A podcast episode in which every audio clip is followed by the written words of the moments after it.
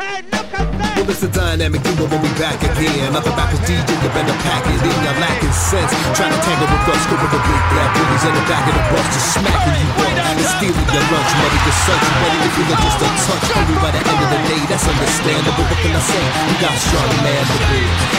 Amazing, amazing. That is, the face of it. It's a dollar on the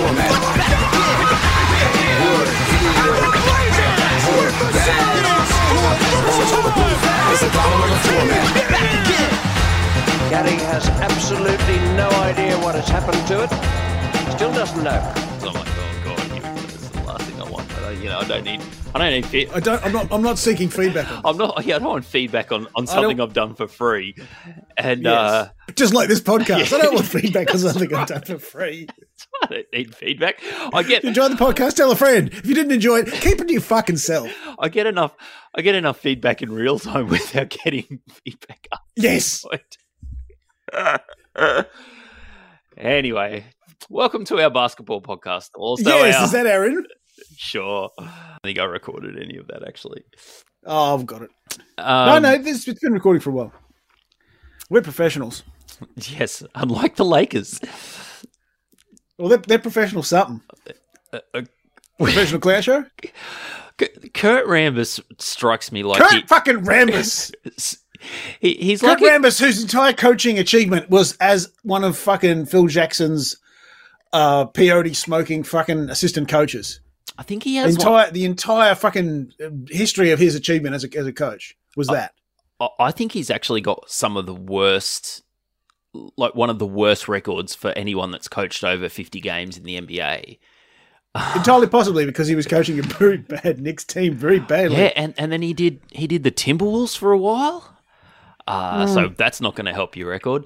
He's extremely well connected. I think that's really what the story is. So the backstory to this, folks, if you're not across the minutia of what goes on in the the NBA, is that uh, the coach of the Lakers, Frank Vogel, who was part of the team that won them the chip in the bubble, what is now two seasons ago, uh, is on the extremely hot seat, the hot, the seat that has you know gas jets firing up your up your coit uh, at all moments. And apparently is is on, coaching on a game to game basis. Like if he loses, he'll he'll basically be fired, which basically means he's fired. He, it, once you've actually made that commitment, nobody ever get comes back from that. Um, we kind of thought Bud was in that position in the middle of last year. That was one of the in the middle of last year's um, second round. I think we thought we thought he was in that sort of position Well, But- we, th- we thought he might be the first coach to ever get fired in the middle of a the middle of a in the playoff middle of a But- playoff series. But he was never that close. It wasn't like there was there was noises coming out of the Bucks saying no, he's he you know if he loses again he's he's out the door with you know. But uh, you know that's the word that's apparently coming out of of, of Laker HQ, which which leaks like a fucking sieve. Wh- when um, when they And, rep- and apparently the word is just just to put Kurt Rambis in the situation is that Kurt Rambis's missus. Uh, Kurt Rambis was a uh, a guard on some of those Showtime Lakers teams and Yeah. a really good mate of Phil Jackson. So he was an assistant coach with Phil Jackson. Again, I think on that uh, on on the Kobe Lake on the Kobe Shaq Lakers.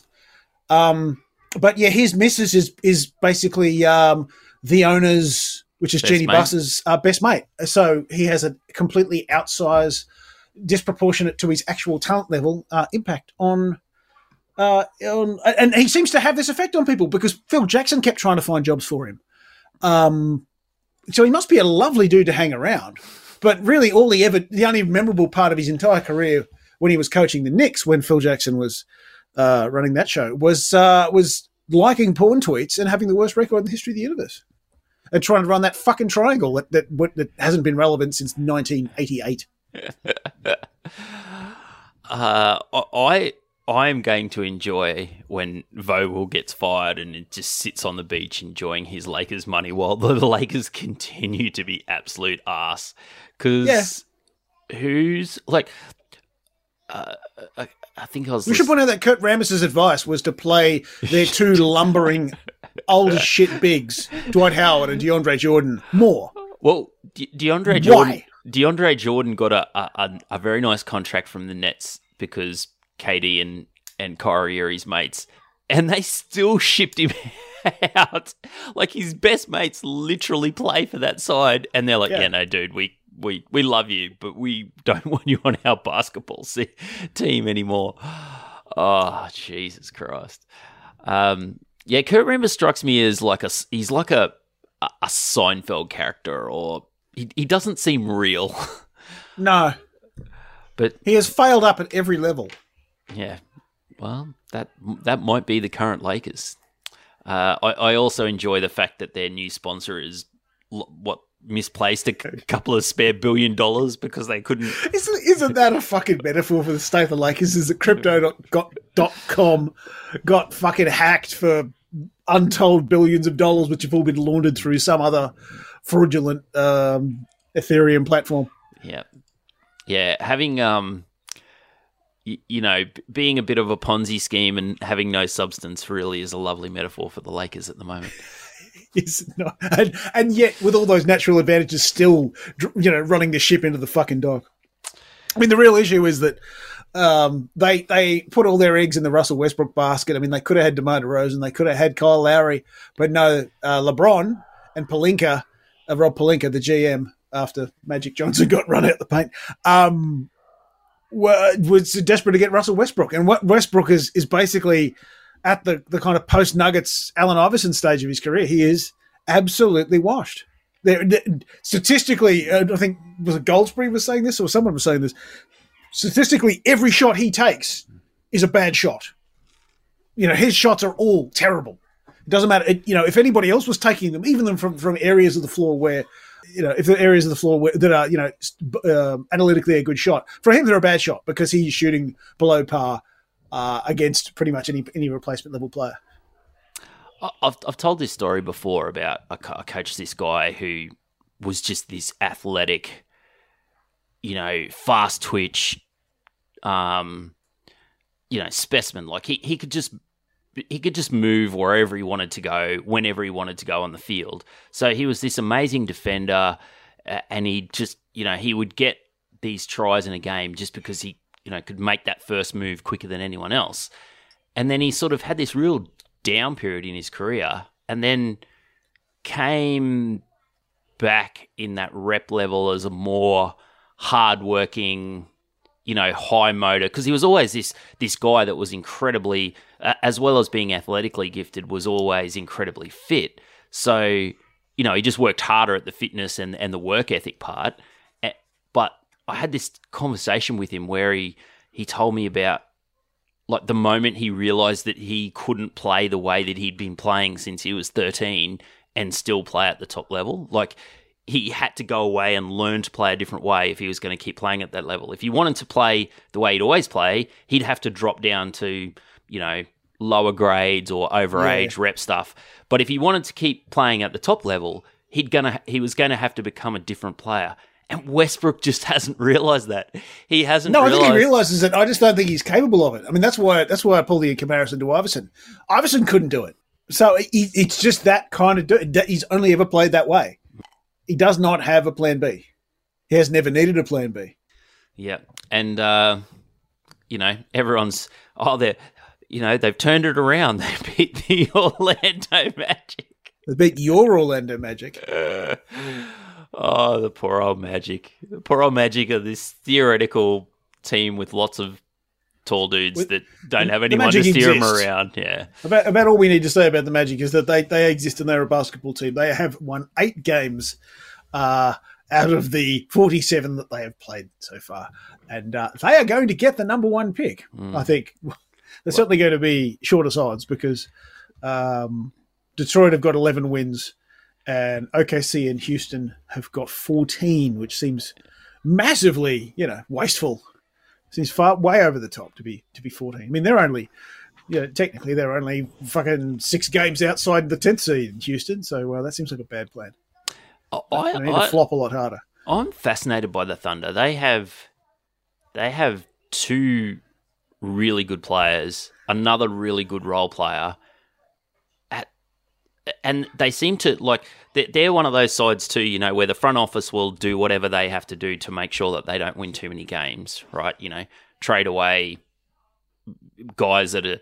Uh, you know, too too good in the wrong stage of their career, but at some stage they're just gonna like their their coaching staff and their At some players. stage they're going to have too many good young players, and they Yeah, won't have that's any choice but Well, to, they don't I- have any fucking vets to trade away. That, that's right. Their their l- like they're the chrysalis version of the Grizzlies. You know, you can just see them starting to break out of their shell, and surely the Grizzlies gives the the Thunder the front office uh like a lot of confidence that they can grow sustainably this way because like not only have they got a good core, but you know, will will, will they hit on a Desmond Bane in one of the nine thousand draft picks that they're going to get from other sides? Yeah. Um, Giddey's, but Well, it's almost like there's a there's sort of a continuum, and if you like, like you got Phoenix at one end, and Yeah. you've got um, OKC at the other end, and in between you've got say Minnesota, who are kind of part of the way there, and Memphis, who are most of the way there, and Phoenix, who are all the way there at, at you know thirty five and nine. yeah, yeah. Uh, Giddey's So many good stories in the West. There's so many good young teams that are that are. I mean, even the teams that suck are, uh promising. Apart from Uh, th- the there's a, like there's some players that uh, I just you know I'll at least always watch the ten minute highlights of games. and like the nuggets of that. Like I, I will watch Jokic no matter what. The dude is just fucking. He just does two insane things every fucking game. Like that pass to Gordon. Yeah, the, the the pass for the winner um two days ago now against um no it was yesterday. God, Against time. the Clippers, yeah, against the Clippers, yeah, um and and that was an uh, you know because normally um the Nuggets aren't one of my teams, but that was a game in which I could uh, unequivocally back them, and it was it was actually a really good fun game. yeah, and because he threw that pass, uh, like I, I didn't even really think about it, but It was Thursday our time. It was a 130, uh, 130 to 128 win in overtime. Now, to be fair, that was against a Clippers team that had absolutely nobody. And that kind of illustrates the problem with the Nuggets is Yeah. that Jokic is needing to pull bullshit out of thin air in order to, to keep them afloat. Yeah, they they they're desperate for um Jamal Murray to come back. Like even if he Well, comes yeah, back, at at, least he has a time frame. I mean, the other thing is that I mean they tra- they traded some bit parts and pieces and somehow got Bryn Forbes back. It was a Yeah. useful fucking um, role player. He was good. He was decent for the Bucks last year in, in their championship run. you- there were a couple would- of games where Bryn Forbes, Bryn Forbes was the difference, particularly in those games where Giannis was out in the um, in the Atlanta series. um Hardwood Paroxysm keeps like posting these screenshots. More of um, uh, The, the, the Action, Action Network. Network. keeps posting these screenshots of Campazzo just like out on the three point line with nobody on him because he can't hit. You know, he just he just can't hit at a decent clip. Even if Bryn Forbes, which is very odd for a for a Argentinian fucking Yeah. uh, guard, isn't it? but if Bryn Or Forbes can cancel just his fucking passport for that? just sit out there and hit 40% of very wide open looks that Jokic is going to spoon feed him every game, then Yeah. uh, yeah, that he will do quite well there, I would imagine. Um, yeah, they just feel like they've got to they've got to keep in that five six spot. You know, they don't want to they don't want to play in a playground play in. Um, It's so important to be six and not seven. yeah, And currently, the difference between six and seven is a game. It's Denver at twenty three and twenty one, and then the Lakers and Clippers are basically flat five hundred. It's funny that you know the Lakers and Clippers pretty much have the exact same record, but one of them is coming coming by that record with a hell of a lot more angst and drama and, and palace intrigue than the other. The other thing though is the one spot in the West is is strangely uh like you you really want that one spot in the West because five Yeah. six could be. And be Phoenix is running away with it just quietly at the moment because the the with with Dre out, uh, the Dubs have had a little bit Bit of a struggle, slide. and they needed a, a Steph. They needed Steph Curry's first ever buzzer beater, um, you know, you know, walk off buzzer beater to uh, to beat the fucking worst in the league, Houston Rockets. Hmm. Uh, today, and they uh, they lost yesterday to the the Pacers. The fucking Pacers hadn't won an away game since November, and then beat the Lakers and the Dubs back to back. So if you're two three in the West, you could be facing the Nuggets with Murray and Michael Porter Jr. back. Like I realize that you're still going to be favorites in these series, or you could be facing the Clippers with Kawhi and Paul George back. Not ideal. Not ideal. Whereas if you're like, so that's three four. So if you're if I you're don't think Kawhi's coming back this year, though. Oh no, there's there's there's been a lot of chatter in the last week or so that that that they're more optimistic that he will come back this Guarantee year. the chat it wasn't from Kawhi. No, no, that's right. How, how about Doc Rivers today? By the way, just like I, I, I am, you know, uh, a, a coach defender, right? I'm always going to back the coach, he got Except asked the le- Doc Rivers. he got asked a legitimate question, and he's just like, "Would you ask Pop that question?" It's like, dude, you've lost, you've lost more like big games in finals than just about every other top coach. It's a fair question. It was a shit. It was a shit rotation. What the fuck are you doing? Like, I, I don't think you're quite at that um uh pop uh I'm trying to think who else is is is coaching in the league at the moment who's who's in that you know don't Carlisle. Carlisle um I mean, Carlisle's at least got a chip. Spo. Spo has multiple chips. like Rivers has got a chip but he's also Oh. lost I think he's lost four or five game sevens you know like uh, He has, and he Yeah. has lost multiple three-one series, which is yeah kind of funny.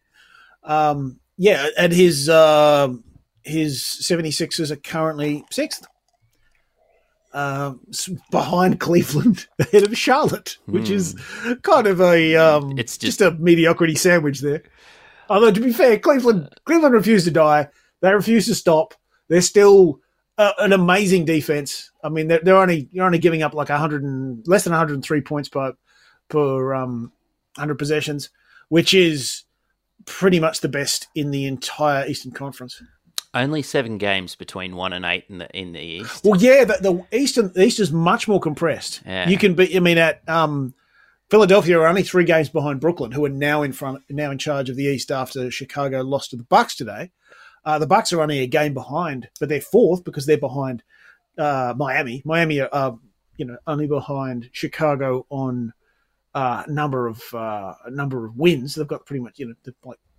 28 and 16 versus 29 and 17 so it's incredibly tight in the east and and Miami, the cavalry is coming. You know they've they've Yes. they've weathered the storm of all- their dudes being out, and Kyle Lowry taking the, the challenge of winning games with you know guys that he met, met in the war.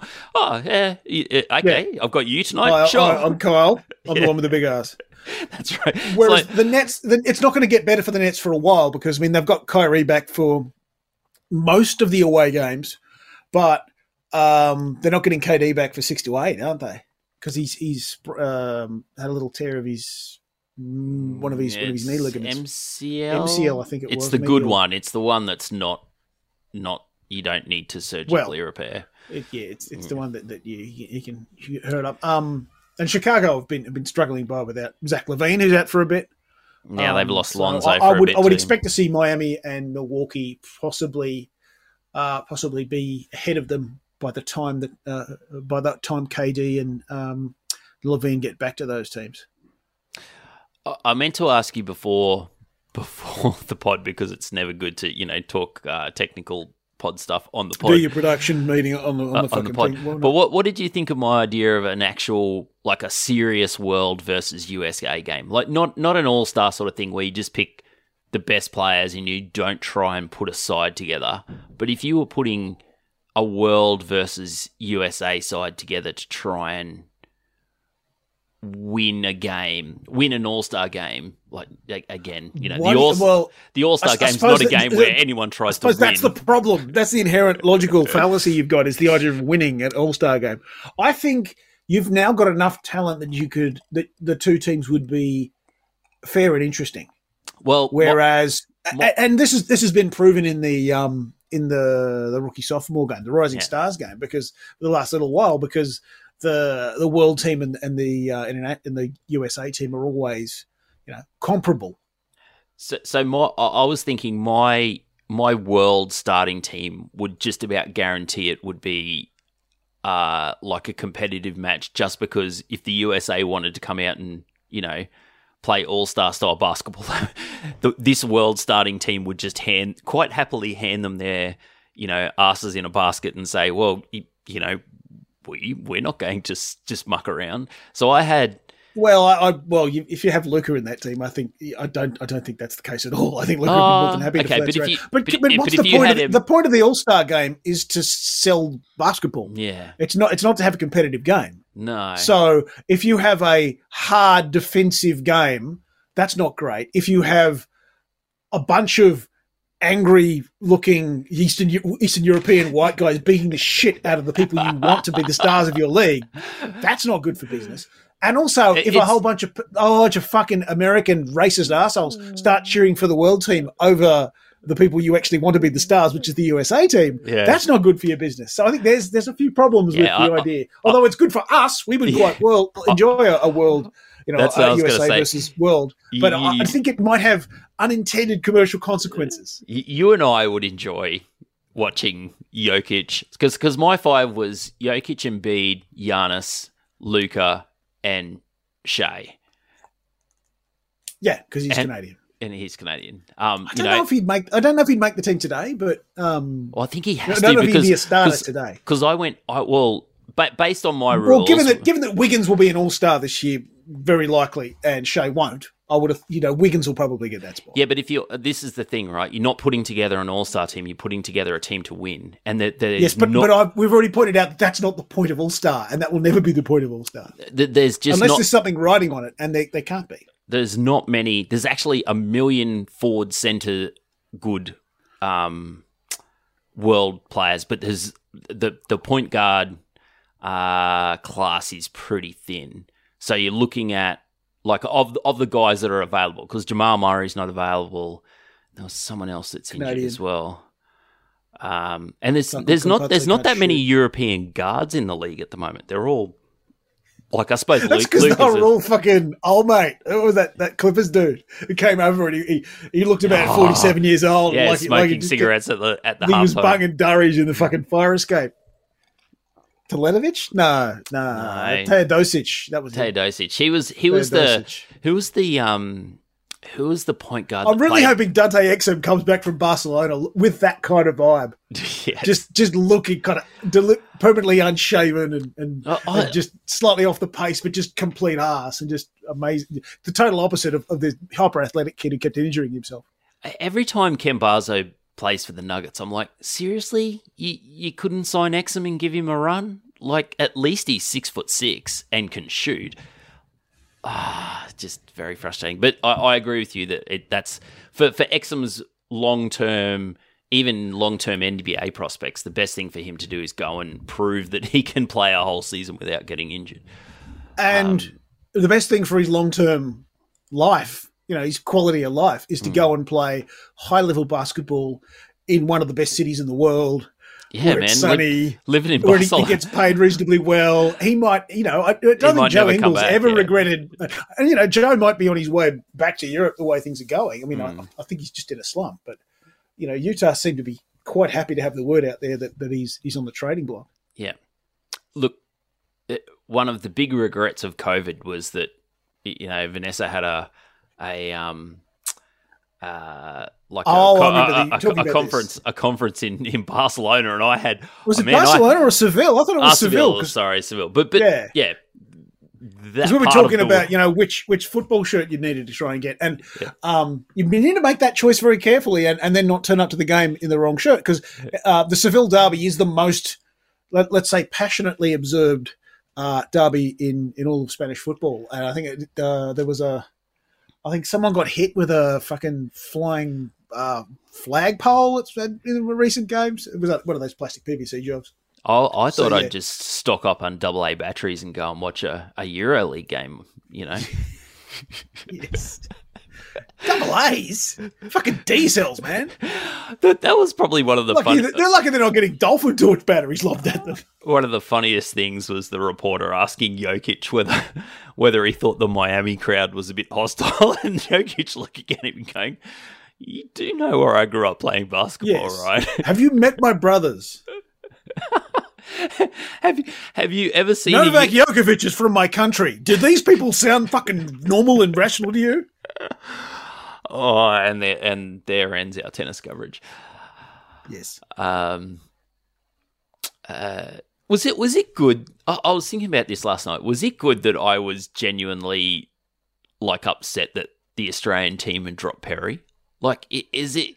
Is it no, I think I think it kind of reflects the biggest problem with the way. I mean, Perry. Uh, so uh, at least Perry got dropped for this T20 series, and people have been talking about this being likely. There was a piece of Letha, Letha uh, sorry, Letha, Letha, I've got a list.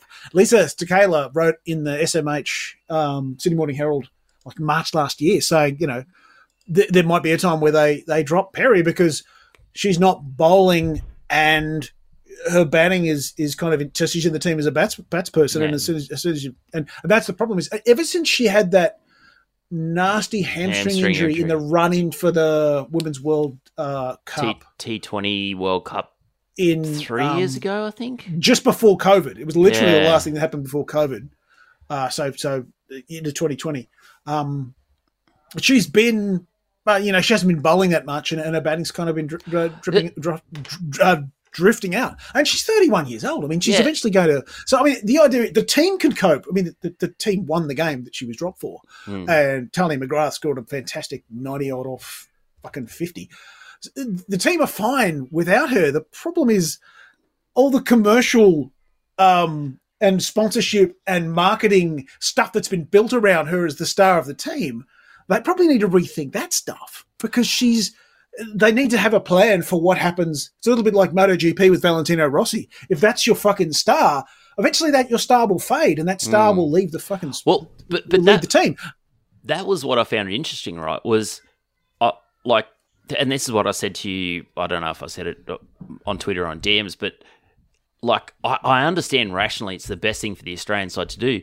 And I was actually thinking when I was, even though I was ranting against her getting dropped and making jokes about it, I was thinking Yeah. they're going to be fine. McGrath is a gun player Yeah.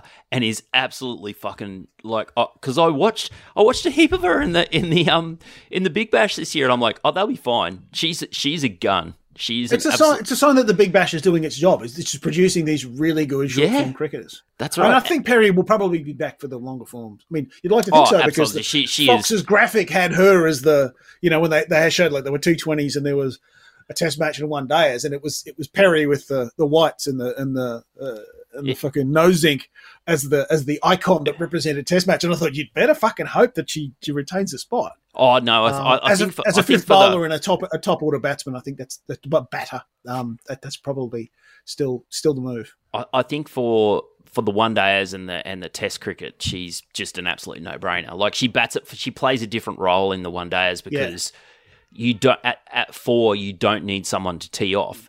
At four you need Yep. someone who can either save an innings or like build a quick fifty, not a quick ten.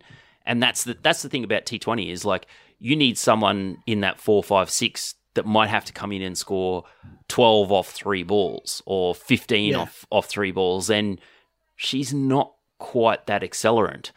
No. I- I- in a one in a one day game, you you need to score more than fifteen runs. You can't get out after fifteen at four. You've got to, you know, you've got to get thirty or forty or fifty. So, um, I, I just I do wonder what I kind kinda- of what kind of career she would have had as a professional footballer, though. Mm. I mean, I don't know if she was as good, uh, but I think that you know it hasn't been a bad wicket to be on as a, a, a women's cricketer, given that you know the rise of the BBL and everything. Yeah. But um, you know, Uh, look look where Sam Kerr is now. Well, we might be talking a lot more Matildas on this podcast because um, one of the, the the new guy I hired this year or la- at the end of last year for my work, his his daughter is in the Matildas team. Uh, didn't get her debut last night. She was on the bench, and I don't think she got a run, but will absolutely get a run. You know, sometime in the future. So Well, that, that's one up on me. My, my cousin's daughter was uh, was in the, the, the Raw team the uh, year before last, I think. yeah, But now on a uh, scholarship in the US system, in the US college system. So So yeah, might might be following a lot more women. So I, I just I just thought it was interesting where I like you know three or four years ago I sort of knew Perry and Lanning and not much much else in the women's game, and like Yeah. I'd, I'd watch games, and now it's like oh yeah, you know if they leave Perry out, they'll have McGrath, and this person can play at this spot, and and the bowling will cope because they've got these. it's just like Yeah. oh, I tell you what, it didn't look good at the start of that game where No, the, English, the first game where the English were just taking the them. fucking long handle, particularly to Tayla Vlaeminck, who's Yeah. extremely quick but particularly wayward, and she got Mm. absolutely carded. In fact, she got um, she got dropped for the game today, which only got a couple of overs in before uh, Adelaide's weather decided uh, this is this is only going to be a three match series. Um, yeah, the the old like it was watching. It was like watching Brett Lee when Brett Lee doesn't come off. You know, because it's Yeah, so it was almost it was almost like Shaun Tait. You know, it was Yeah. because given given how much quicker that uh, Vlaeminck is than, than a lot of uh, a lot of those bowls, but it was it was extreme fucking wild thing areas. yeah. Oh, just like you know, if you can if you can get it in the right spot, there's so much pace coming off the ball that it just beats the field. you know. Oh yeah, yeah. And she kept bowling the same fucking delivery, and and and yeah. uh, was it the other night it was opening, and just just just fucking lofted, you know, off off dinks, and um, that would be that. Mm. But yeah, I, I, I find it fascinating that there's a whole heap of discussion and interest and sort of knowledge around uh, the the team now that uh, I, I guess you know there was sort of the diehards that knew about it, like you know the, the Adam Collins and and the Yeah. Jeff Lemons, but you know just a whole heap of normal cricket fans are, are now a lot Yeah. more invested in it. So But they do need to. The marketing people and the sponsorship people need to catch up with that and start Mm. promoting some of these twenty somethings. Because as I say, Perry is 31, 32. So yeah. and she she's moved moved south for work. She moved south because I think her partner lives down there. Um, she's probably you know considering what you know what what comes next in her career, what happens you know in terms of life after cricket. There's going to need to be somebody else who's the the face uh, in front of the, the Commonwealth Bank ads and and you know there needs to be the face of the series. And it, it, you think, well, you know, surely they'll, they'll get over it. But Mm. Fox kept cutting back to Ellyse Perry uh, uh, in the fucking when they were winning the the first game. Well, I don't know whether they were hoping to see whether she was kind of grimacing as uh, or something like that. But it was like it was a it was um it was a sign that, that the broadcaster can't live without her at this stage, even if yeah, I was, was going to say that, that that might be uh that might be the the thing, right? It might be. I mean, the, the, the elephant in the room is that she's extremely pretty, and I think that's and, and heterosexual. And I think I hate, I hate to bring that up, but it seems like they're not willing to put forward anything. You know, they had this this this marketing godsend in this you know this pretty blonde girl who was extremely good at, at the sport. Um, but we've seen in in AFLW and we've seen in women's soccer that you know it's very easy to make superstars out of these players, and it doesn't matter what they look like or what their preferences are. Not they're just just as marketable as as as anything. Um, they just need to get the fuck over it. well, I was going to I was going to say that D- stop caring what fucking forty-five year old men think. the the same thing with the men's cricket. Which is ironic on this podcast. The, the same thing with the men's cricket is it might not necessarily be the team or the actual game that needs to to evolve. It might be our media. Yes, Because, because watching the men's Speaking of, well, the men's team has, has got a, a pretty young thing as a as a lead. It's fucking Pat Cummins, who's yeah, who's uh, but like who's he's also a marketing godsend for for them trying to promote the series. but like um again we were talking about it the other day but like there was this little interview like on field interview with Labuschagne and, and Mark Waugh and a couple of the other seven guys and they were talking about a, a, a run out. And uh, like Labuschagne was just completely bewildered. He's like what the fuck are you guys talking about? It's, it's like th- th- there's not many Zach Lowe's kicking around uh, basketball coverage. Uh, uh, uh, sorry, cricket coverage. I'm guessing. Well, there aren't that many kicking around basketball coverage in terms of the televised product. No, that's probably I true. mean, what, what's the most the most famous and the highest profile basketball um, pregame show?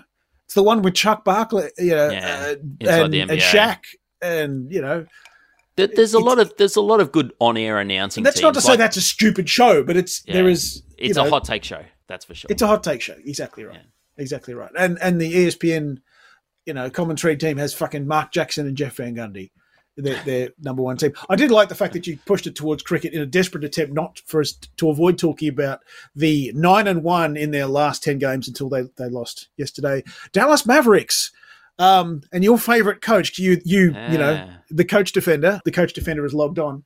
Your your friend and mine, Jason Kidd, has led them to the best uh, defense in the Western Conference, Yeah, which is not something that we'd ever No. said or thought about any Jason Kidd team in the history of Jason Kidd or teams. Well, the the funny thing was was one of the reasons he got fired with the Bucks was he had this all out weird defensive scheme that like people just as soon as they realized what he was running would like it was quite easy to destroy. Uh and it, the Mavericks aren't exactly a team that you look at their personnel and it screams defensive juggernaut. No, Um, absolutely not. They have Luka Doncic.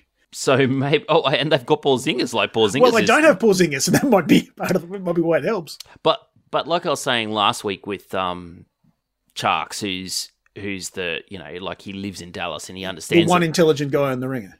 oh no, they got a couple. Rob Mahoney's pretty fucking good too.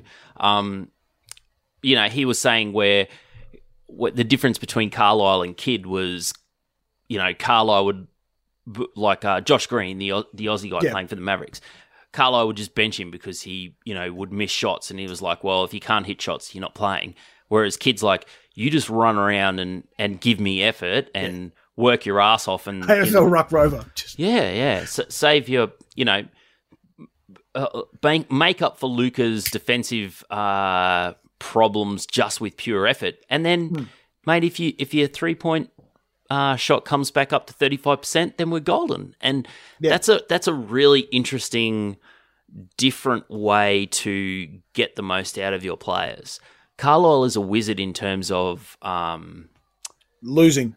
I was going to say scheming, like, you know, coming up with ways to beat teams, but he doesn't seem to be a coach that gets the most out of developing in young players. He wants players fully formed. He he wants finished articles, and that was the case with you know he's he's just none of when um He- when they he- had youngsters coming into Yeah, he had no uh, he had no success with with He had no time for them. Yeah. Yeah, I mean Dennis Smith Jr. might might have always turned out to be crap, but you know he, he certainly wasn't going to turn out to mu- be Mm. much at um uh under under um Carlisle because Carlisle wasn't here for that.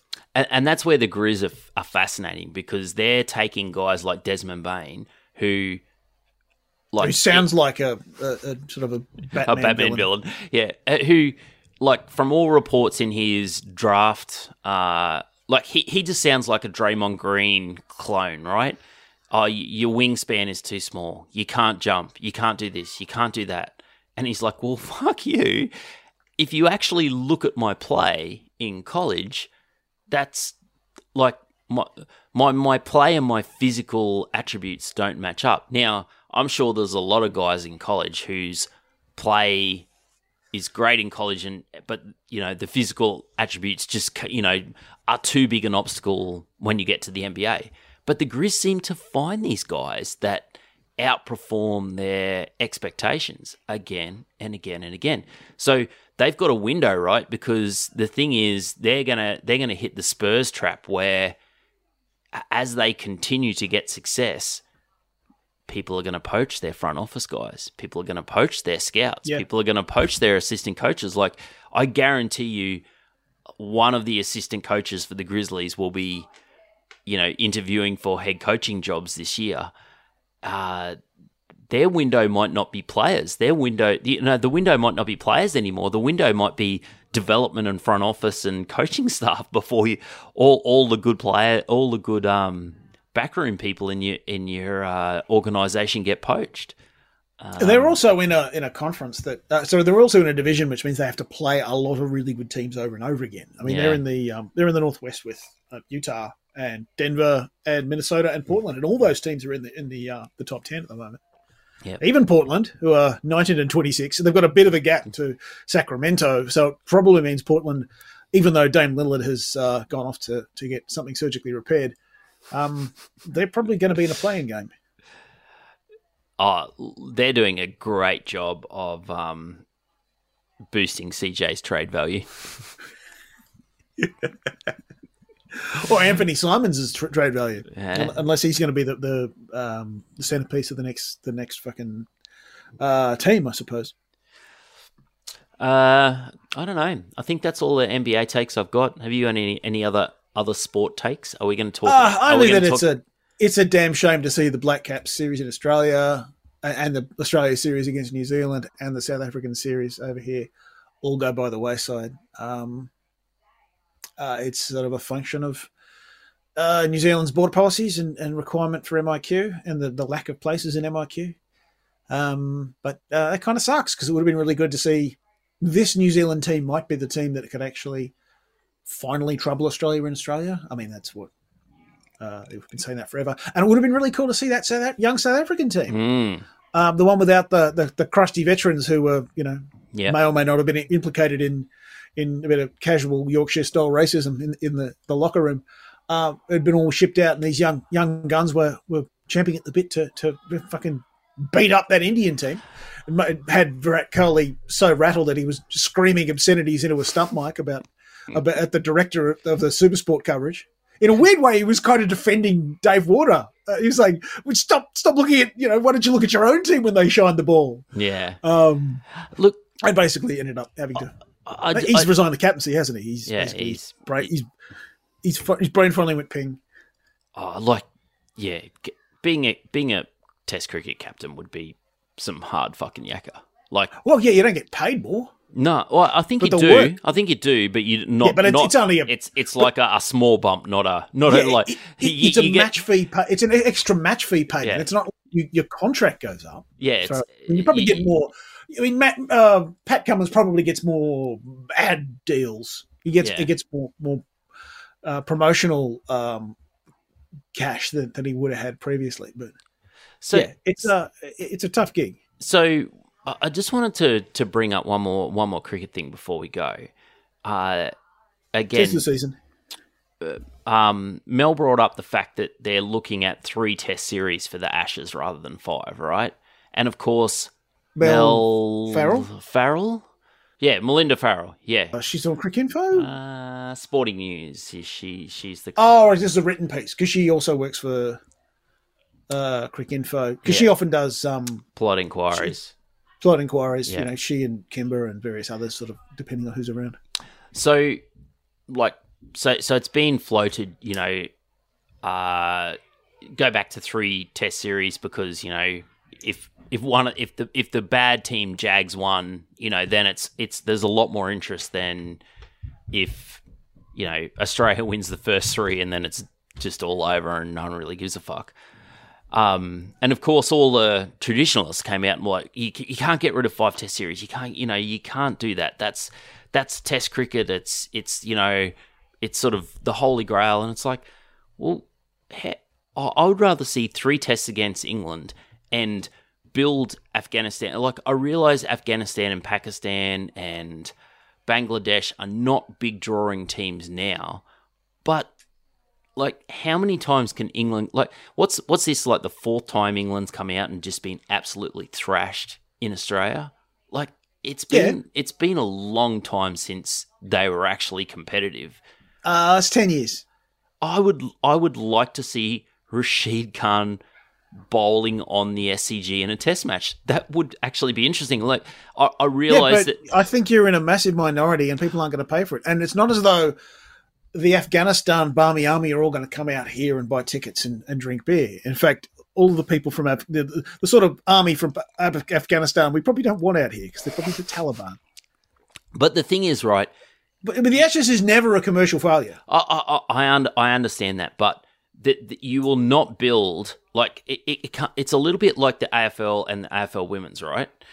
The AFL Oh, yeah, that's right. There- there's- that's still happening despite the best wishes of the AFL. Exactly, and that's how I, li- I feel a little bit about England and the Ashes. Right? It's like we cannot do any like we've got this product, we know everyone likes it, and we will not do anything that might take you know do be slightly different from that. We know that the other product is not going to be as popular, but we're just going to protect the the first product, and it's like Well, it's a cash cow. It's the, it's the thing that makes all the money. Of course, you're not going to. Having is- doing less of it is a terrible idea. there is a lot of Bangladeshi, uh, Afghan, like there's a lot of expats in Australia. Like, actually grow your base, grow your base in this country. Like, look at the test team. Look at how uh, Usman getting two centuries has been received by the wider cricket community.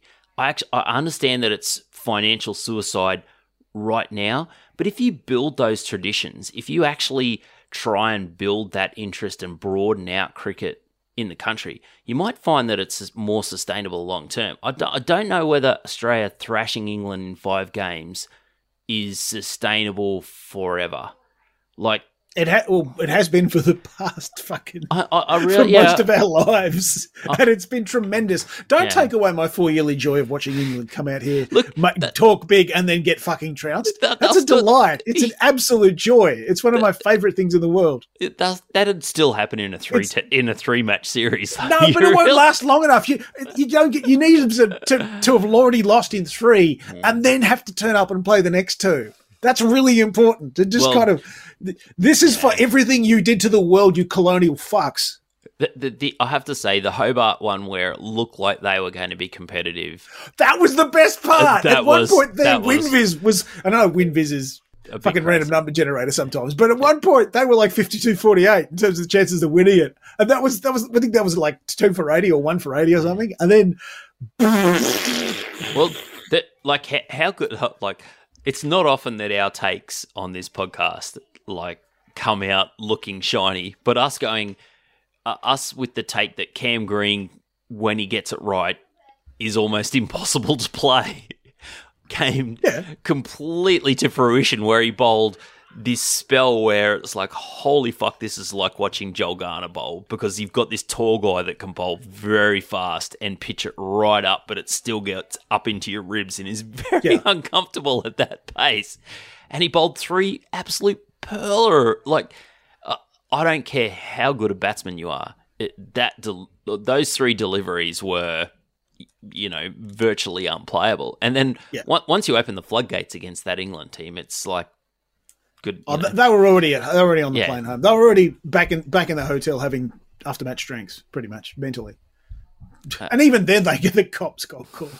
So it was really not going that well for them. Is is Na- Nathan Lyon is really living his best life, isn't he? He's just really leaning into the fact that you know he's endured a lot of um Shane Warne.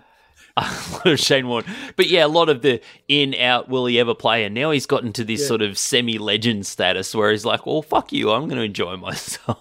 Well, yeah, he's got to the, got to the point of, of being uh, ironically called the goat to you know to it being a lot less Well, ironic. what's he? Our fourth t- stati- statistically, he's our fourth best bowler. Yeah, statistically.